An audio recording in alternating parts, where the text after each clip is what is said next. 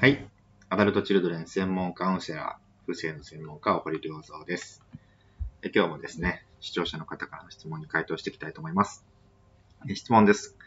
行動力、実行力が自分には欠けていると思うのですが、強める策はありますか？という質問ですね。え、この行動力、実行力が自分には欠けていると思う。まあこれ主観的なので、本当にね、そうなのかどうかちょっと詳しく聞いてみないとわからないんですけれども、実際に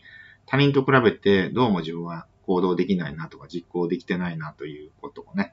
やっぱり感じるということでしたら、その行動できなくさせている自分がいるって考えてください。自分の心の中にはまあいろんな自分がいるわけですけれども、行動することに対してこう阻害している、邪魔している自分がいるわけですね。で、それは、まあ過去のね、だいたい親子関係とかの時に、えー、まあ行動したのにね、すごいなんかこう、叱られたとか、行動しようとするとすごい、なんていうんですか、それを咎められたとか、えー、否定、批判、ね、非難されたみたいなね、ことが多いと、まあ、どうせ行動しても怒られるもんとかね、どうせ行動してもね、否定されるもんとか、まあそういうふうにもうやる気がなくなっちゃうわけですね。過去の自分がね。でそういう自分が残ってるという考え方をしてもらって、えー、まあどうせ行動しても何々だもんっていう言葉でね、ちょっと書き出してみると思います。そうすると、なんかいろんなね、あの、信じ込み、思い込み、なんか前提みたいなのが見つかります。どうせ行動してもね、怒られるもんとかね、どうせ行動しても認めてもらえないもんとかね、まあ、そういうのが出てくるはずです。で、その考えを、ちゃんとこうね、そうじゃないよってひっくり返してあげるってことがまずやっていくっていうことですね。えー、行動したらこんないいことあるんだよとかね、えー、行動しても大丈夫だよ、もうあなたをね、あの、怒る人とか否定する人は今いないからと、まあそういうふうに過去の自分に、まあ今の自分がちゃんとこう、教えていくんですね。教育してあげると、えー、そうなの？と。だったら行動してもいいかな、みたいな感じになってきます。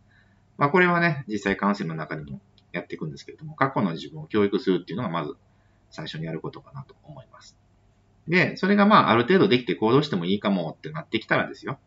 えー、次にやるのは、まあ簡単なね、できることを、えまあやることリストに書き出して、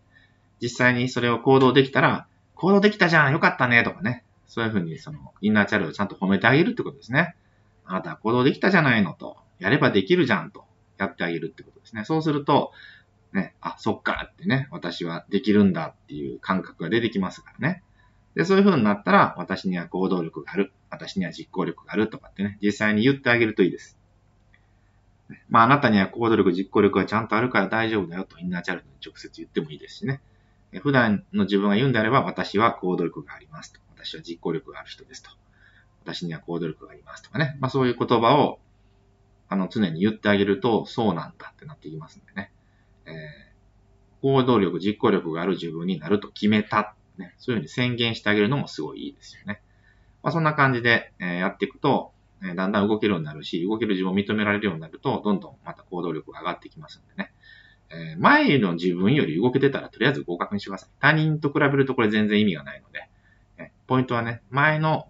全然動けなかった自分に比べたらすごく動けてるじゃんっていうところでもうね、合格ってしてあげないと、これキリがないですからね。えー、どんだけ行動できるようになったら認めていいんですかってなったら、過去の自分よりできるようになったらでも全然 OK ですから。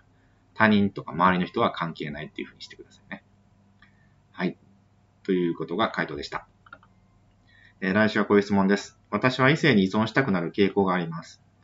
というか、父親の心理的なお世話をしすぎて、物理的には父を感じ感じても心では感じなかったため、その穴埋めをしているような感覚なのかなと思うのですが、不正の不在と恋愛依存の関係を教えてほしいです。また、そこが癒されると、ちゃんと関わりたい、え、信じたい異性も現れるのでしょうか？という質問が来てますので、来週はこの質問に回答していきたいと思います。はい。ということで、今日も最後まで聞いていただきまして、ありがとうございました。また来週お会いしましょう。